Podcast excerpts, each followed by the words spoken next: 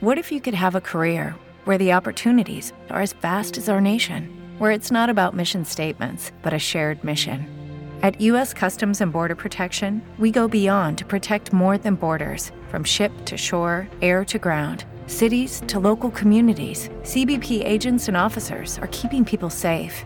Join U.S. Customs and Border Protection and go beyond for something far greater than yourself. Learn more at cbp.gov/careers. Capitolo 1. Lo spettro di Marley. Marley, prima di tutto, era morto. Niente dubbio su questo. Il registro mortuario portava le firme del prete, del chierico, dell'appaltatore delle pompe funebri e della persona che aveva guidato il carro mortorio. Scrooge vi aveva apposto la sua firma e il nome di Scrooge, su qualunque fogliaccio fosse scritto, valeva tanto oro. Il vecchio Marley era proprio morto, per quanto è morto, come diciamo noi, un chiodo di porta. Badiamo, non voglio mica dare ad intendere che io sappia molto bene che cosa ci sia di morto in un chiodo di porta. Per conto mio, sarei stato disposto a pensare che il pezzo più morto di tutta la ferrareccia fosse un chiodo di cataletto. Ma poiché la saggezza dei nostri nonni sfolgora nelle similitudini, non io vi toccherò con sacrilega mano, se no il paese è belleito. Lasciatemi dunque ripetere solennemente che Marley era morto come è morto un chiodo di porta. Sapeva Scrooge di questa morte? Ben inteso. Come avrebbe fatto a non saperlo?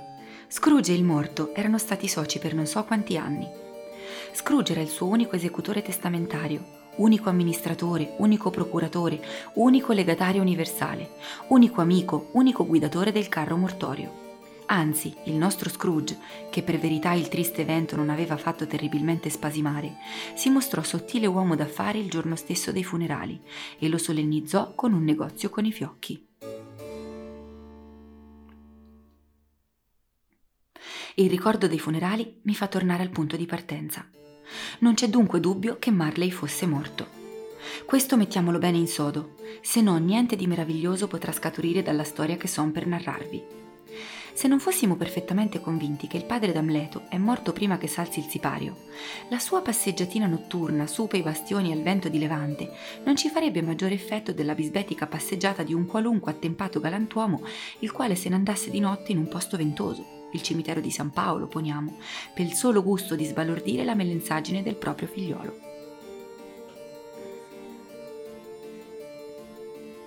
Scrooge non cancellò dall'insegna il nome del vecchio Marley. Parecchi anni dopo si leggeva sempre sulla porta del magazzino Scrooge e Marley. La ditta era nota per Scrooge e Marley. Seguiva a volte che qualche novizio agli affari desse a Scrooge ora il nome di Scrooge e ora quello di Marley, ma egli rispondeva a tutti e due. Per lui era tutta una cosa.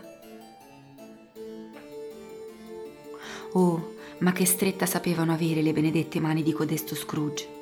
Come adunghiavano, spremevano, torcevano, scuoiavano, artigliavano le mani del vecchio lesina peccatore. Aspro e tagliente come una pietra focaia, dalla quale nessun acciaio al mondo aveva mai fatto schizzare una generosa scintilla. Chiuso, sigillato, solitario come un'ostrica. Il freddo che aveva di dentro gli gelava il viso decrepito, gli cincischiava il naso puntuto, gli accrespava le guance, gli stecchiva il portamento, gli faceva gli occhi rossi e turchine le labbra sottili. Si mostrava fuori in una voce acre che pareva di raspa. Sul capo, nelle sopracciglia, sul mento asciutto gli biancheggiava la brina. La sua bassa temperatura se la portava sempre addosso. Gelava il suo studio nei giorni canicolari, non lo scaldava di un grado a Natale. Caldo e freddo non facevano effetto sulla persona di Scrooge. L'estate non gli dava calore, il rigido inverno non lo assiderava. Non c'era vento più aspro di lui, non c'era neve che cadesse più fitta, non c'era pioggia più inesorabile. Il cattivo tempo non sapeva da che parte pigliarlo. L'acquazzone, la neve, la grandine, il nevischio, per un sol verso si potevano vantare di essere da più di lui. Più di una volta si spargevano con larghezza. Scrooge no, mai. Nessuno lo fermava mai per via per dirgli con cera allegra: «Come si va, caro il mio Scrooge? A quando una vostra visita?» Né un poverello gli chiedeva la più piccola carità, né un bambino gli domandava che ore fossero, né uomo o donna, una volta sola in tutta la vita loro, si erano rivolti a lui per informarsi della tale o tal'altra strada. Perfino i cani dei ciechi davano a vedere di conoscerlo. Scorgendolo di lontano, subito si tiravano dietro il padrone in una corte o in un chiassuolo. Poi scodinzolavano un poco, come per dire: «Povero padrone mio, va meglio non avere occhi che avere un malocchio». Ma che gliene premeva a Scrooge? Meglio anzi, ci provava a gusto. Sgusciare lungo i sentieri affollati della vita, ammonendo la buona gente di tirarsi in là, era per Scrooge come per un goloso sgranocchiar pasticcini. Una volta, il più bel giorno dell'anno, la vigilia di Natale, il vecchio Scrooge se ne stava seduto tutto affaccendato nel suo banco. Il tempo era freddo, uggioso, tutto nebbia, e si sentiva la gente di fuori andar su e giù, traendo il fiato grosso, fregandosi forte le mani, battendo i piedi per terra per scaldarseli. Gli orologi del vicinato avevano battuto le 3, ma era già quasi notte, seppur il giorno c'era stato. Dalle finestre dei negozi vicini rosseggiavano i lumi come tante macchie sull'aria grigia e spessa. Entrava la nebbia per ogni fessura, per ogni buco di serratura, e così densa era di fuori che, ad onta dell'angustia del vicoletto, le case di rimpetto parevano fantasmi. Davvero, quella nuvola scura che scendeva e scendeva sopra ogni cosa faceva pensare che la natura, stabilitasi lì accanto, avesse dato l'aire a una sua grande manifattura di birra. L'uscio del banco era aperto, per dare agio a Scrooge di tenere d'occhio il suo commesso, il quale, inserito in una celletta più in là, una specie di cisterna, attendeva a copiar lettere. Scrooge non aveva per sé che un fuocherello, ma tanto più misero era il fuocherello del commesso, che pareva fatto di un sol pezzo di carbone. Né c'era verso di accrescerlo, perché la cesta del carbone se la teneva Scrooge con sé. E quando per caso il commesso entrava con in mano la paletta, il soffatto, il principale, gli faceva capire che sarebbe stato costretto a dargli il ben servito. E però lo scrivano si avvolgeva al collo il suo fazzoletto bianco e si ingegnava di scaldarsi alla fiamma della candela, il che, per non essere egli un uomo di gagliarda immaginazione, non gli riusciva né punto né poco. «Buon Natale, zio! Un allegro Natale! Dio vi benedica!» gridò una voce gioconda. Era la voce del nipote di Scrooge, piombato nel banco così d'improvviso che lo zio non lo aveva sentito venire. «E via!» rispose Scrooge. «Sciocchezze!» S'era così ben scaldato, a furia di correre nella nebbia e nel gelo, codesto nipote di Scrooge, che pareva come affocato. Aveva la faccia rubiconda e simpatica, gli lucevano gli occhi e fumava ancora il fiato. «Come, zio? Natale è una sciocchezza!» esclamò il nipote di Scrooge. «Voi non lo pensate di certo!» «Altro se lo penso!» ribatté Scrooge. «Un Natale allegro! O che motivo hai tu di stare allegro? Che diritto? Sei povero abbastanza, mi pare!» «Via, via!» riprese il nipote ridendo. «Che diritto avete voi di essere triste? Che ragione avete di essere uggioso? Siete ricco abbastanza, mi pare!» Scrooge, che non aveva per il momento una risposta migliore, tornò al suo «E via, sciocchezze!» «Non siate così di malumore, zio», disse il nipote. «Sfido io a non esserlo», ribatté lo zio, «quando s'ha da vivere in un brutto mondo di matti come questo. Un Natale allegro! Al diavolo il Natale con tutta l'allegria! O che altro è il Natale se non un giorno di scadenze quando non s'hanno danari?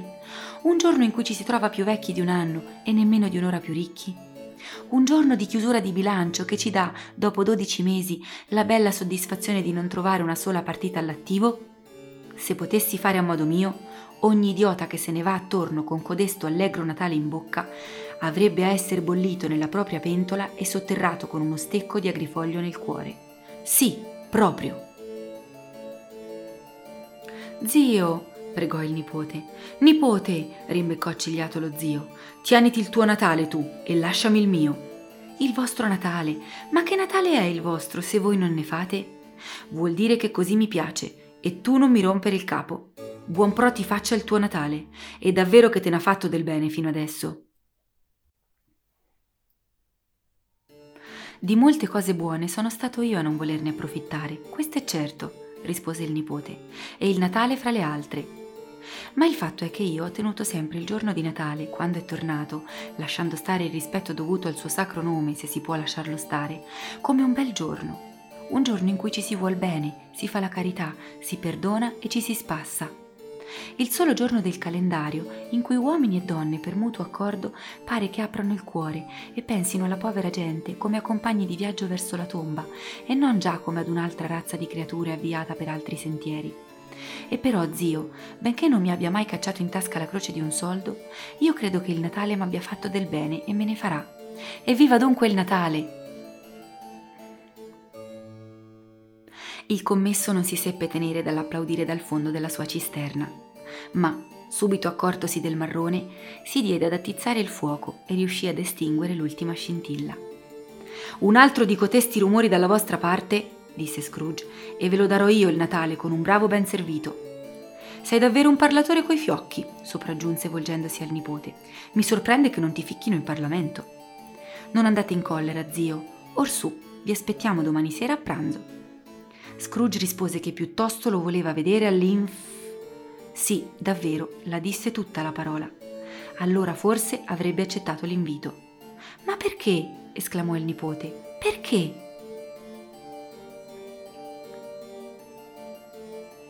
«Perché diamine ti sei accasato?» domandò Scrooge. «Perché ero innamorato». «Perché eri innamorato?» grugnì Scrooge, come se cotesta fosse l'unica cosa al mondo più ridicola di un allegro Natale. «Buonasera!» «Ma voi, zio, non siete mai venuto a trovarmi prima. Perché mo vi appigliate a codesto pretesto?» «Buonasera», disse Scrooge. «Niente voglio da voi, niente vi chiedo.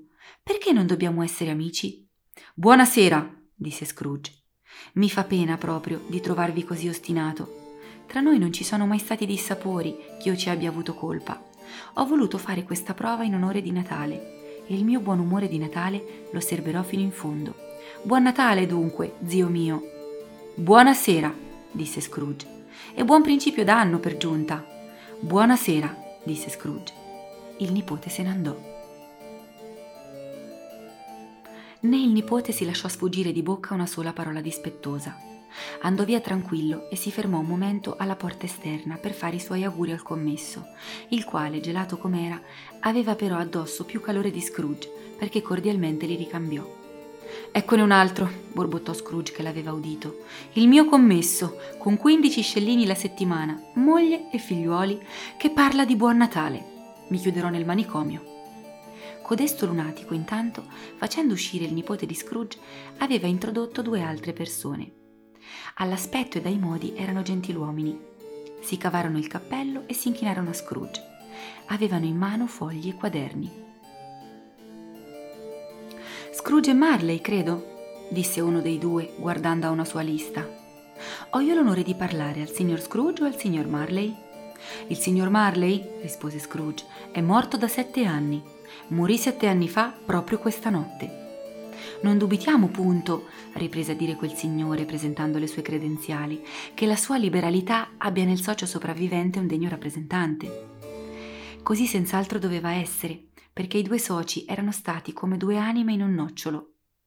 Alla malaugurosa parola liberalità, Scrooge aggrottò le sopracciglia, crollò il capo e restituì le credenziali. «In questa gioconda ricorrenza, signor Scrooge», disse quel signore prendendo una penna, «è più che mai desiderabile il raccogliere qualche tenue soccorso per la povera gente, sulla quale ricade tutto il rigore della stagione. Ce n'ha migliaia che mancano dello stretto necessario, centinaia di migliaia a cui fa difetto il menomo benessere». «Non ci sono prigioni?» domandò Scrooge. «Molte, anzi», rispose l'altro posando la penna. «E gli ospizi? Li hanno chiusi, forse?» «No, davvero, così si potesse. Sicché il mulino dei forzati e la legge sui poveri sono sempre in vigore?» «Sempre, ed hanno anche un gran da fare». «Oh, io avevo temuto alle vostre prime parole che qualche malanno avesse rovinato codeste utili istituzioni», disse Scrooge. «Mi fa piacere di sentire il contrario». Mossi dal pensiero che esse non procacciano alla moltitudine un qualunque benessere cristiano di anima o di corpo, rispose quel signore, alcuni di noi si danno attorno per raccogliere un tanto da comprare ai poveri un po' di cibo e un po' di carbone. Scegliamo quest'epoca come quella in cui il bisogno è più acuto e l'abbondanza rallegra. Perché somma volete che vi segni? Per niente, rispose Scrooge. Vi piace serbar l'anonimo? Mi piace non essere disturbato. Poiché lo volete sapere, signori miei, ecco quel che mi piace. Per conto mio non mi do bel tempo a Natale, né voglio fornire ai fannulloni i mezzi di darsi bel tempo. Pago la mia brava quota per gli stabilimenti che sapete. Costano di molto. Chi non sta bene fuori ci vada. Molti non possono e molti altri preferirebbero la morte. Se è così, si servano pure, disse Scrooge. Scemerebbe di tanto il soverchio della popolazione. In fondo poi, scusatemi, io non ne so niente. Non vi riuscirebbe difficile di saperlo, osservò l'altro. Non è affar mio, ribatté Scrooge. È già molto che ci si raccapezzi negli affari nostri senza immischiarci in quelli degli altri. I miei mi pigliano tutta la giornata. Buonasera, signori. Vista l'inutilità di ogni altra insistenza, i due gentiluomini si accomiatarono. Scrooge si rimise al lavoro, molto contento del fatto suo e di più lieto umore che mai non fosse stato. Intanto la nebbia e le tenebre si facevano così fitte che degli uomini armati di torce correvano per le vie, profferendosi a far da guide alle carrozze. La vecchia torre di una chiesa, la cui campana arcigna pareva guardare a Scrooge dall'alto della sua finestra gotica, divenne invisibile e prese a suonare le ore e i quarti nelle nuvole, con un certo prolungato tremolio come se i denti le battessero. Il freddo infierì. Alla cantonata alcuni operai, intenti a restaurare i tubi del gas, avevano acceso un gran fuoco in un braciere e intorno a questo una mano di uomini e di ragazzi cenciosi si era raccolta. Si scaldavano le mani e battevano le palpebre alla fiamma, beati. La fontanina, abbandonata a se stessa, si incoronava malinconicamente di ghiacci. I lumi delle botteghe, dove i ramoscelli di agrifoglio crepitavano al calore delle fiamme, facevano rosseggiare le facce pallide dei passanti. Le mostre dei pollaioli e dei salumai erano mostre davvero, e così splendide da parere quasi impossibile che la volgarità del comprare e del vendere ci avesse niente a che vedere. Il Lord Mayor, nella sontuosità fortificata del suo palazzo, impartiva ordine ai suoi 50 cuochi e canovai perché si festeggiasse il Natale come s'addice alla casa di un Lord Mayor. E perfino il sarto, da lui multato di 5 scellini il lunedì avanti per essere andato attorno ubriaco e assetato di sangue, si dava da fare nella sua soffitta per preparare il pranzetto del giorno appresso, mentre la moglie magra con in collo la bimba andavano fuori a comprare il pezzo di carne che ci voleva. E crescevano la nebbia e il freddo, un freddo pungente, tagliente e mordente. Se il buon Sandustano, lasciando le solite sue armi, avesse un po' accarezzato il naso dello spirito maligno con un tempo di quella fatta, è certo che lo avrebbe fatto strillare come un'aquila. Il proprietario di un miserabile nasetto, rosicchiato dal freddo famelico come un osso dai cani, si fermò davanti allo studio di Scrooge per allietarne l'inquilino con una canzonetta natalizia. Ma alle prime parole, Dio vi tenga, o buon signore, sano il corpo e allegro il cuore, Scrooge diede piglio alla riga con tanta furia che il cantore scappò atterrito, lasciando libera la porta alla nebbia e alla gelata, meglio adatte al luogo che il canto non fosse. Arrivò l'ora finalmente di chiudere il banco. A malincuore Scrooge smontò dal suo sgabello, dando così un tacito segno al commesso, il quale soffiò subito sulla candela e si pose il cappello. «Mi figuro», disse Scrooge, «che la giornata di domani la vorrete tutta, eh?» «Se vi piace, signore». «Non mi piace, punto, e non è giusto. Se vi risecassi per questo una mezza corona, scommetto che vi riterreste trattato male, non è così?» Il commesso sbozzò un debole sorriso. «Eppure», proseguì Scrooge, «a voi non vi pare che io sia trattato male quando sborso il salario di una giornata per niente?» Il commesso notò che si trattava di una volta all'anno. «Bella scusa per cacciar le mani nelle tasche d'un galantuomo ogni 25 di dicembre», esclamò Scrooge abbottonandosi il pastrano fin sotto il mento. «Vada per tutta la giornata, poiché così ha da essere, e badate almeno a trovarvi qui più presto del solito domani l'altro». Il commesso promise e Scrooge se ne uscì grugnendo. Detto fatto, il banco fu chiuso e il commesso, coi capi del fazzoletto bianco che gli pendevano fin sotto al farsetti, stampa strano non ne sfoggiava, se ne andò a fare una sdrucciolata su ghiaccio dietro una brigata di monelli, in onore della vigilia di Natale, e poi diritto a casa a Camden Town per giocare a mosca cieca. Scrooge fece il suo malinconico desinare nell'usata malinconica osteria. Diede una scorsa a tutti i giornali e si sprofondò nel suo squarcio. Ammazzò la serata e si avviò a casa per mettersi a letto. Abitava un quartiere, o meglio una sfilata di stanze, già un tempo proprietà del socio defunto, in un vecchio e bieco caseggiato che si nascondeva in fondo ad un chiassuolo. Davvero, quel caseggiato in quel posto non si sapeva che vi stesse a fare. Si pensava, mal proprio grado, che da bambino, facendo a rimpiattino con altre case, si fosse rincantucciato lì e non avesse più saputo venirne fuori. Ormai s'era fatto vecchio d'arcigno, non ci abitava che Scrooge. Tutte le altre stanze erano date via in fitto per studi di commercio.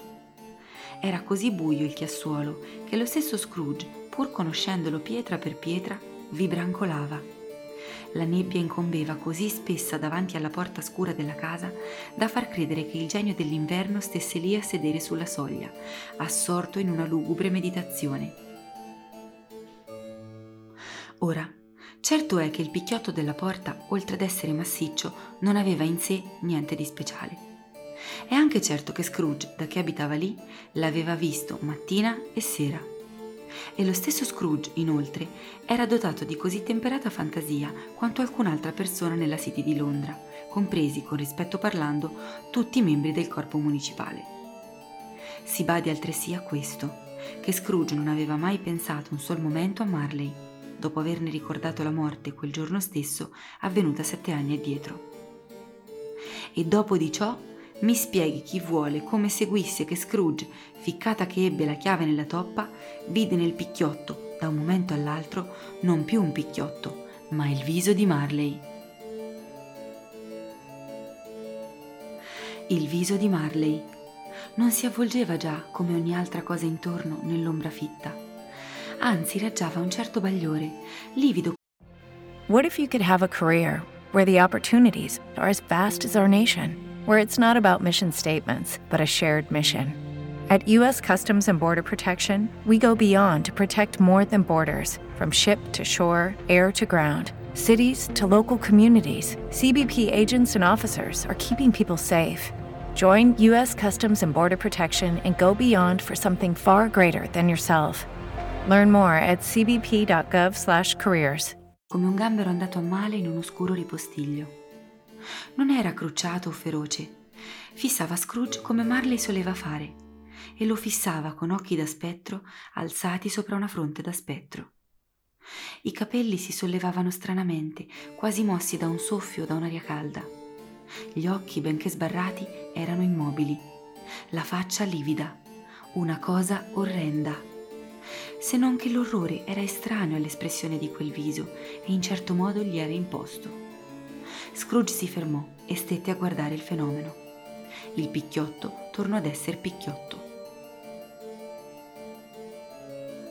Non si può dire che egli non trasalisse e che il sangue non gli desse un tuffo come non gli era mai avvenuto. Nondimeno riafferrò la chiave che aveva lasciato un momento, la girò con forza, entrò e accese la candela. Sì, prima di chiudere la porta stette un po' irresoluto ed anzi si piegò cautamente a guardare dall'altra parte, quasi temesse di veder scodinzolare fino nella corte il codino di Marley.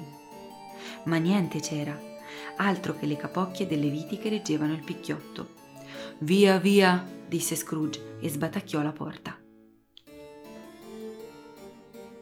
Rimbombò il rumore per tutta la casa come un tuono. Ogni stanza di sopra, ogni botte nella cantina del vinaio di sotto echeggiò per suo conto. Scrooge non era uomo da aver paura degli echi. Menò il paletto alla porta, traversò la corte, prese a salir le scale a tutto suo comodo smoccolando la candela. Voi mi parlerete di quelle brave gradinate d'una volta, su per le quali ci si poteva andare con un tiro a 6. Ma io vi so dire che per quella scalinata di Scrooge ci poteva anche salire un carro mortuario, portato di traverso, col timone verso il muro e lo sportello verso la ringhiera, e senza fatica anche.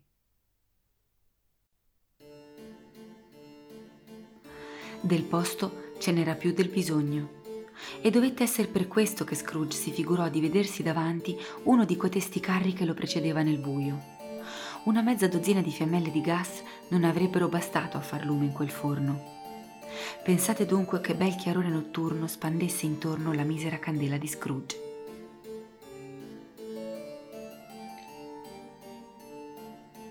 Scrooge andava su, senza curarsene un fico secco. L'oscurità costa poco e a Scrooge gli piaceva, se non che, prima di tirarsi dietro la porta massiccia, visitò una per una tutte le stanze per vedere se ogni cosa era in regola. Può darsi che un certo ricordo confuso della faccia con gli occhiali lo spingesse a far questo. Salotto, camera, stanzone, tutto in ordine. Nessuno sotto la tavola, nessuno sotto il canapè, un fuocherello nel caminetto, pronti il cucchiaio e la tazza, il ramino con l'orzo sulla fornace. Scrooge aveva un'infreddatura di testa. Nessuno sotto il letto, nessuno nel gabinetto, nessuno nella veste da camera pendente dalla parete in attitudine sospetta. Lo stanzone come al solito, un vecchio parafuoco, un vecchio par di scarpe, due ceste da pesce, un lavamani a tre gambe e un par di molle. Rassicurato, tirò a sé la porta e la chiuse a doppia mandata. Si tolse la cravatta, si cacciò nella veste da camera, nelle pantofole e nel berretto da notte. Sedette davanti al fuoco per prendere il suo decotto. Era un fuoco meschino, meno di niente in una notte come quella.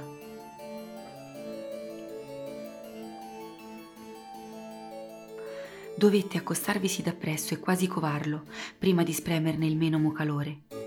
Il caminetto decrepito era stato costruito tanti anni fa da qualche mercante olandese, con intorno un ammattonato fiammingo tutto pieno dei fatti della storia sacra. Ci erano dei Caini e degli Abeli, figlie di faraoni, regine di Saba, messi celesti calanti per l'aria sopra nuvole a foggia di piumini, Abrami, Baldassarri, apostoli che salpavano in tante salsiere, centinaia di figure da trarre i suoi pensieri. Eppure quel così fatto viso di Marley, morto da 7 anni, veniva come la verga dell'antico profeta ad ingoiare ogni cosa. Se ciascuno di quei mattoni vetriati fosse stato bianco e capace di riprodurre una figura fatta dai minuzzoli dei pensieri di lui, si sarebbero viste senza meno altrettante facce del vecchio Marley. «Sciocchezze!» disse Scrooge e si diede a passeggiare su e giù per la camera. Dopo un poco tornò a sedere. Arrovesciando il capo sulla spalliera del seggiolone, gli venne fatto di fermar gli occhi sopra un campanello disusato, che, per una ragione o per l'altra, comunicava con una camera posta in cima al caseggiato. Con uno stupore grande, con un terrore nuovo, inesplicabile, egli vide quel campanello dondolare un poco. E così dolce era quel dondolio in principio che appena dava un filo di suono. Ma di lì a poco squillò con violenza e tutti i campanelli della casa risposero allo squillo stridente.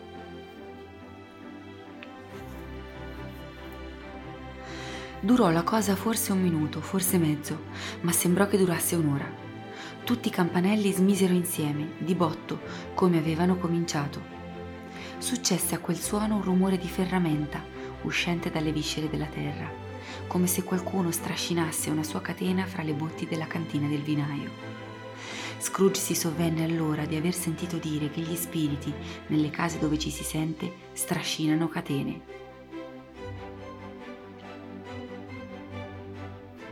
L'uscio della canova si spalancò con fracasso.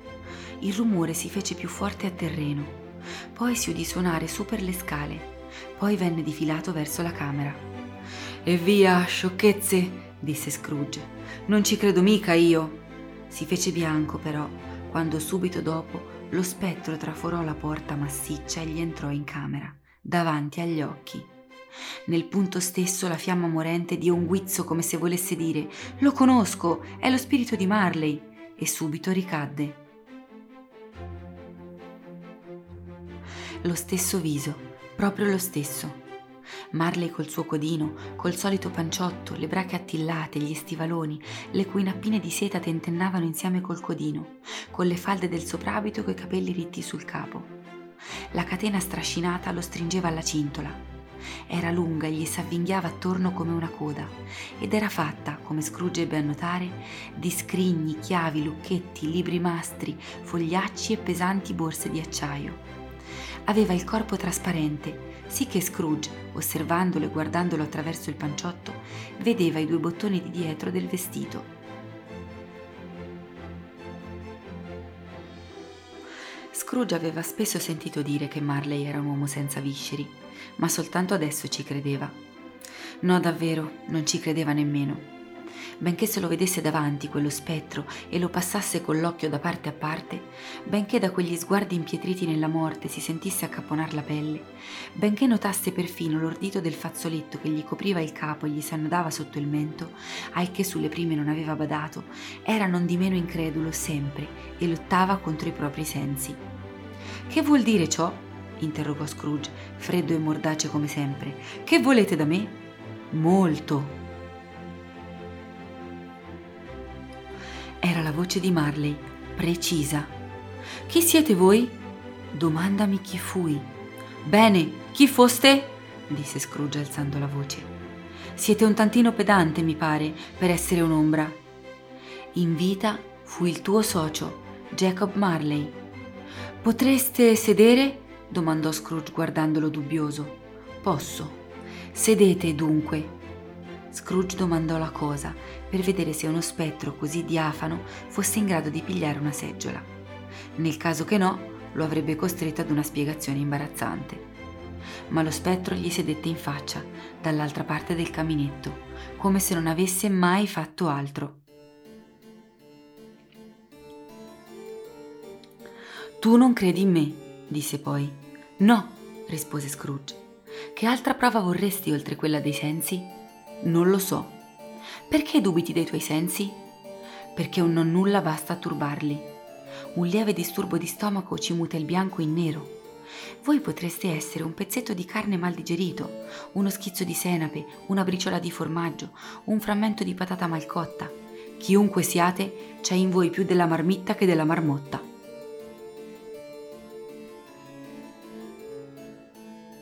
Scrooge non si dilettava molto di questi giochetti di parole, né in cuor suo si sentiva adesso corrivo alla celia. Fatto sta che ei si studiava di esser faceto come per distrarsi e per domare il terrore, perché veramente la voce dello spettro lo faceva rabbrividire fino al midollo delle ossa.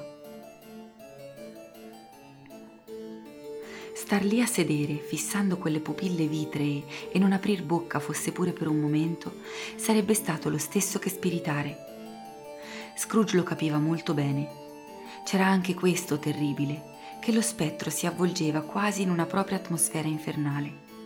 Non già che Scrooge la sentisse, ma è certo che, ad onta della perfetta immobilità dello spettro, i capelli ritti, le falde del soprabito, le nappine degli stivaloni tremavano sempre come se mossi dal fiato caldo di un forno. «Vedete questo steccadenti?» disse Scrooge, tornando subito alla carica per il motivo ora detto e volendo, fosse pure per un istante, sottrarsi allo sguardo impietrito del fantasma. «Lo vedo», rispose lo spettro. «Ma voi non lo guardate nemmeno», disse Scrooge. «Lo vedo non di meno», disse ancora lo spettro. «Bene», ribatté Scrooge, «non ho che ad ingozzarlo, e tutto il resto dei miei giorni avrò alle calcagna una frotta di spiriti folletti, tutti di mia propria creazione. Sciocchezze vi dico, sciocchezze!»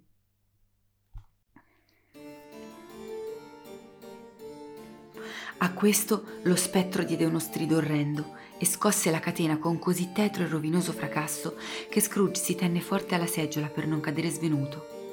Ma come crebbe il suo terrore quando, togliendosi lo spettro la benda che gli fasciava il capo, quasi sentisse troppo caldo, la mascella inferiore gli ricascò sul petto. Scrooge cadde ginocchioni e si strinse la faccia nelle mani. «Grazia!» esclamò. «Terribile apparizione! Perché mi fate paura?» «Uomo dall'anima mondana», rispose lo spettro. «Credi adesso o non credi?» «Credo», balbettò Scrooge. «Debbo credere. Ma perché mai gli spiriti vanno attorno e perché vengono da me?»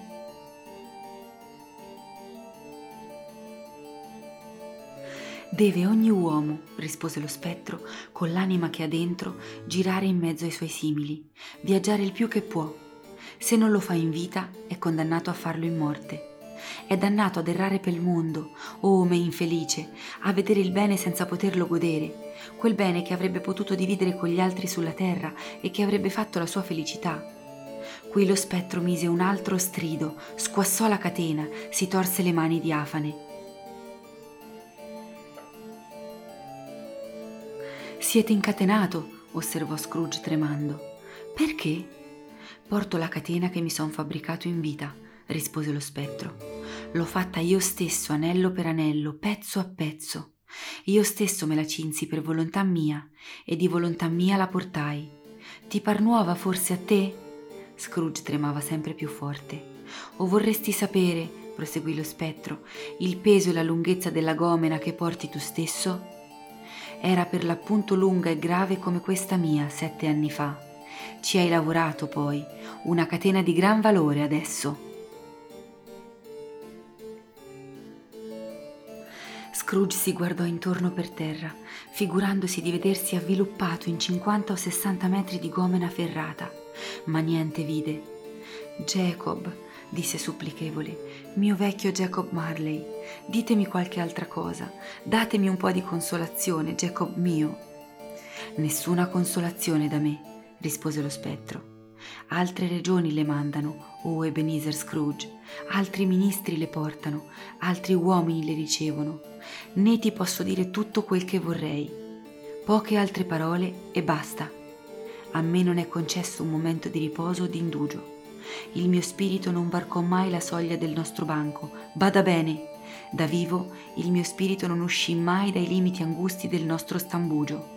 Lunghi e faticosi viaggi mi aspettano oramai». Soleva Scrooge, quante volte prendesse a meditare, cacciarsi le mani nelle tasche delle brache. Così fece adesso, ruminando le cose dette dallo spettro, ma non alzò gli occhi e stette sempre ginocchioni. «Bisogna dire che siete andato un po' lento, Jacob mio», notò Scrooge, da uomo d'affari ma con deferente umiltà. «Lento?» ripeté lo spettro. «Morto da 7 anni e sempre in viaggio?» «Sempre. Né riposo né pace, tortura assidua del rimorso. Viaggiate presto?» «Sulle ali del vento». «Ne avrete visto dei paesi in 7 anni», mormorò Scrooge. Udendo queste parole, lo spettro mise un altro strido e così terribilmente fece suonare la catena nel silenzio della notte che la guardia avrebbe avuto ragione di multarlo come disturbatore notturno. «Oh, schiavo incatenato presso di ceppi!» urlò. «A non sapere che secoli e secoli di assiduo lavoro compiuto da creature immortali a pro di questa terra passeranno nell'eternità prima che tutto sia sviluppato il bene ond'essa è capace. A non sapere che ogni spirito cristiano, pur lavorando nella piccola sfera assegnatagli, qualunque essa sia, troverà troppo breve la vita mortale ad esercitare tutti i mezzi innumerevoli del rendersi utile. A non sapere che non c'è durata di rammarico la quale ci assolva dalle occasioni perdute nella vita. E questo io ho fatto, e tale ero io. Ma voi, Jacob, foste sempre un eccellente uomo d'affari», mormorò Scrooge, che incominciava a fare un'applicazione personale di tutto questo. «Affari!» esclamò lo spettro, tornando a torcersi le mani. «I miei simili erano i miei affari. Il benessere comune, la carità, la misericordia, la sopportazione, la benevolenza, questi erano i miei affari. Nell'oceano immenso dei miei affari, le operazioni del mio commercio non erano che una gocciola d'acqua». Sollevò la catena per quanto il braccio era lungo, come se in quella fosse la causa della sterile angoscia, e tornò a sbatterla in terra con fracasso. «In questa stagione dell'anno cadente», proseguì lo spettro, «io soffro di più. Perché mai, in mezzo alla folla dei miei simili, passavo io con gli occhi abbassati alla terra? Perché una volta non li alzai verso quella stella benedetta che guidò un giorno i sapienti ad un povero abituro? Non potevo io, forse, io, essere guidato da quella luce ad altri poveri abituri?» Scrooge, più che mai atterrito alle parole incalzanti dello spettro, incominciò a tremare come una canna. «Ascoltami!» comandò lo spettro. «L'ora mia è vicina».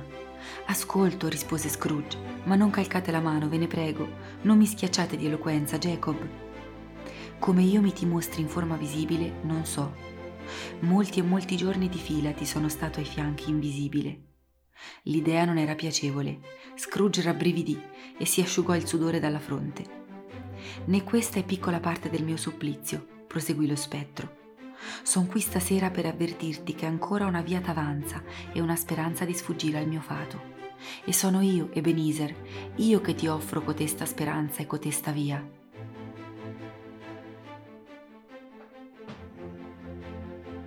«Voi siete sempre stato per me un buon amico», disse Scrooge.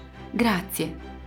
«Avrai la visita», soggiunse lo spettro, «di 3 spiriti». La faccia di Scrooge si fece bianca, quasi come quella dello spettro. «Ed è questa la via? È questa la speranza che mi offrite, Jacob?» interrogò con un filo di voce. «Questa è». Io davvero ne farei di meno», disse Scrooge. «Senza la visita loro», ammonì lo spettro, «tu non eviterai il sentiero che io batto. Aspettati il primo per domani, quando la campana avrà battuto un'ora». «Non potrei», insinuò Scrooge, «non potrei pigliarli tutti e 3 in una volta e farla finita». «Aspetterai il secondo la notte appresso alla stessa ora, il terzo la terza notte, all'ultima vibrazione della 12ª ora.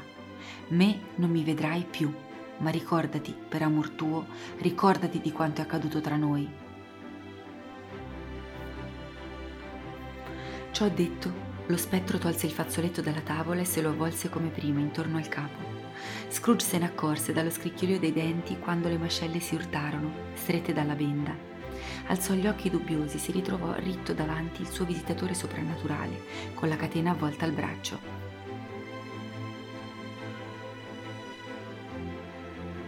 L'apparizione si scostò rinculando. Ad ogni suo passo la finestra si apriva un poco, sicché, quando lo spettro vi giunse, era spalancata. Lo spettro fece un cenno, Scrooge si accostò. Quando furono 2 passi distanti, lo spettro alzò la mano perché si fermasse. Scrooge si fermò.